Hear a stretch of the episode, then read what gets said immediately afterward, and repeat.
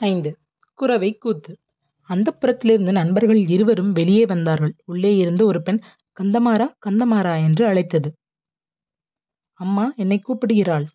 இங்கேயே சற்று இரு. இதோ வந்து விடுகிறேன் என்று சொல்லிவிட்டு கந்தமாறன் உள்ளே போனான். பெண்களின் குரல்கள் பல சேர்ந்தாற்போல அடுத்தடுத்து கேள்விகள் கேட்டதும் கந்தன்மாறன் தட்டு தடுமாறி மழுமொழி கூறியதும் வந்தியத்தேவன் காதில் விழுந்தது. பின்னர் அந்த பெண்கள் கலகலவென்று சிரித்த ஒளியும் உள்ளே இருந்து வந்தது. தன்னை பற்றித்தான் அவ்விதம் அவர்கள் கேலி செய்து சிரிக்கிறார்களோ என்ற எண்ணம் வந்தியத்தேவனுக்கு வெட்கத்தையும் கோபத்தையும் உண்டாக்கியது.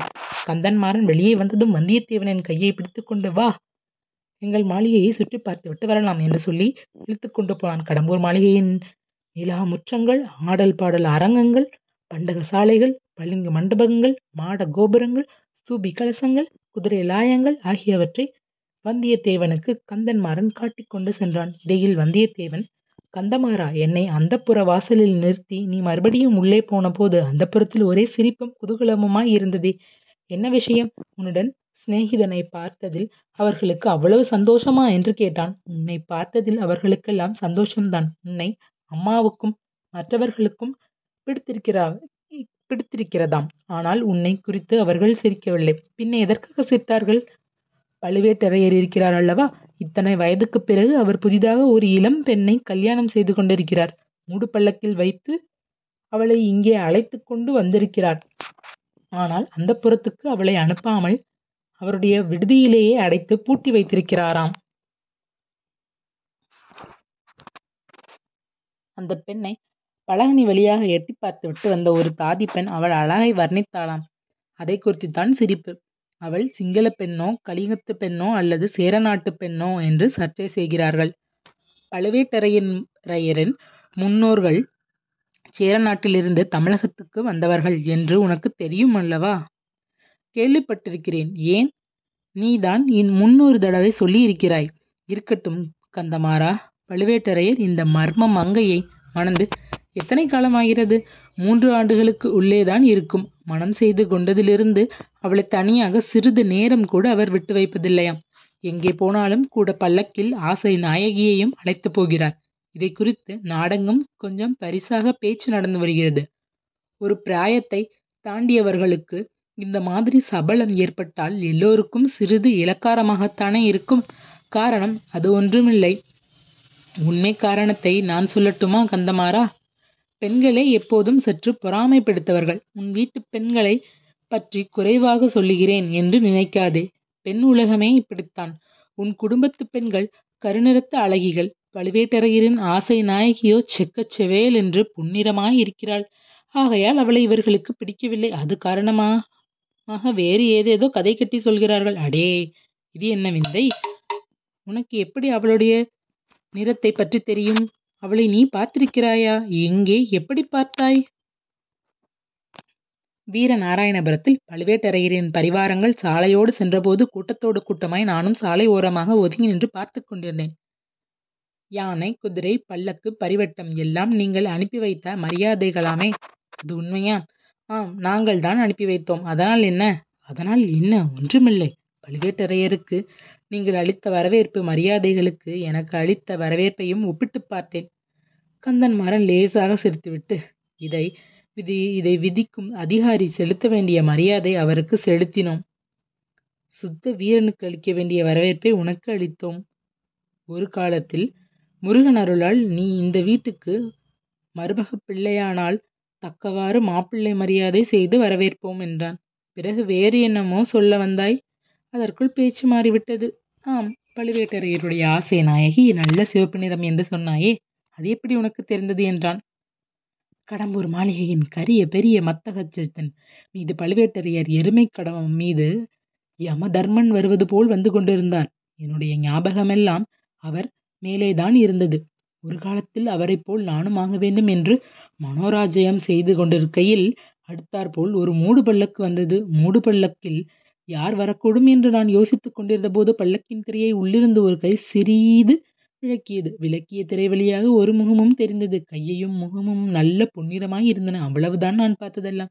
நீ இப்போது சொன்னதிலிருந்து அந்த பெண் தான் பழுவேட்டரையரின் ஆசை நாயகி என்று யூகிக்கிறேன். அச்சமயம் எங்கேயோ சமீபத்திலிருந்து வாத்தியங்களின் முழக்கம் கேட்கத் தொடங்கியது. சல்லி கரடி புல்லாங்குழல் உடுக்கு ஆகியவை சேர்ந்து சப்தமிட்டன. இது என்ன முழக்கம்? என்று வந்தியத்தேவன் கேட்டான். குறவை கூத்து நடக்கப் போகிறது. அதற்கு ஆரம்ப முழக்கம் இது. குறவை கூத்து பார்க்க விரும்புகிறாயா? அல்லது சீக்கிரம் உணவு அருந்துவிட்டு நிம்மதியாக படுத்து தூங்குகிறாயா? ஆழ்வார்க்கடியான் குறவை கூத்தை பற்றி கூறியிருப்பது அச்சமயம் வந்தியத்தேவனுக்கு நினைவு வந்தது. குறவை கூத்து நான் பார்த்ததே இல்லை. கட்டாயம் பார்க்க வேண்டும் என்றான் அந்த நண்பர்கள் இன்னும் சில அடி தூரம் சென்று ஒரு திருப்பத்தில் திரும்பியதும் குறவை கூத்து மேடை அவர்களுடைய கண்களுக்கு புலனாயிற்று. மேடைக்கு முன்னால் சபை கூடவும் தொடங்கிற்று. சுற்றிலும் அரண்மனை சுவரும் கோட்டை குந்தலங்களில் மதிலும் சூழ்ந்த இடத்தில் வெண்மணல் விரித்த விசாலமான முற்றத்தில் குறவைக்கூத்து மேடை அமைக்கப்பட்டிருந்தது. மேடையில் கோழியைப் போலும் மயிலைப் போலும் அன்னத்தைப் போலும் சித்திரங்கள் போட்டு அலங்கரித்தார்கள். செந்நெல்லை வறுத்த வெள்ளிய பொறிகள் மஞ்சள் கலந்த தினை அரிசிகள் பல நிற மலர்கள் குன்றி மணிகள் முதலியவற்றினாலும் அந்த மேடையை அழகுபடுத்தியிருந்தார்கள். குத்து விளக்குகளுடன் தீவர்த்திகளும் சேர்ந்து எரிந்து இருளை விரட்ட முயன்றன. ஆனால் நறுமண அகில் புகையுடன் தீவர்த்தி புகையும் சேர்ந்து மூடுபனியைப் போல் பரவி தீபங்களில் ஒளியை மங்க செய்தன. மேடைக்கு எதிரிலும் பக்கங்களிலும் வாத்தியக்காரர்கள் உட்கார்ந்து அவரவர்களுடைய வாத்தியங்களை ஆவேசமாக முழக்கினார்கள். மலர்மணம் அகில்மணம் வாத்திய முழக்கம் எல்லாமாக சேர்ந்து வந்தியத்தேவனுடைய தலை சுற்றும்படி செய்தன. முக்கிய விருந்தாளர் விருந்தாளிகள் அனைவரும் வந்து சேர்ந்ததும் குறவை கூத்து ஆடும் பெண்கள் ஒன்பது பேர் மேடைக்கு வந்தார்கள். ஆட்டத்திற்கு தகுந்தவாறு உடம்பை இறுக்கி ஆடை அணிந்து உடம்போடு ஒட்டிய ஆபரணங்களை பூண்டு கால்களில் சிலம்பு அணிந்து கன்னி கடம்பம் காந்தல் குறிஞ்சி செவ்வளரி ஆகிய முருகனுக்கு உகந்த மலர்களை அவர்கள் சூடியிருந்தார்கள். மேற்கூறிய மலர்களினால் கதம்பமாக தொடுத்த ஒரு நீண்ட மலர் மாலையினால் ஒருவரை ஒருவர் பிணித்து கொண்டவாறு அவர்கள் மேடையில் வந்து நின்றார்கள். சிலர் கைகளில் சந்தன மரத்தினால் செய்து வர்ணம் கொடுத்த அழகிய பச்சை கிளிகளை லாவகமாக ஏந்தி கொண்டிருந்தார்கள். சபையோருக்கு வணக்கம் செய்துவிட்டு பாடவும் ஆடவும் தொடங்கினார்கள். முருகனுடைய புகழை கூறும் பாடல்களை பாடினார்கள். முருகனுடைய வீர செயல்களை பாடினார்கள். சூரபத்மன் கஜமுகன் முதலிய அசுர கணங்களை கொன்று கடல் நீரை வட்டு செய்த வெற்றிவேலனின் திறத்தை பாடினார்கள்.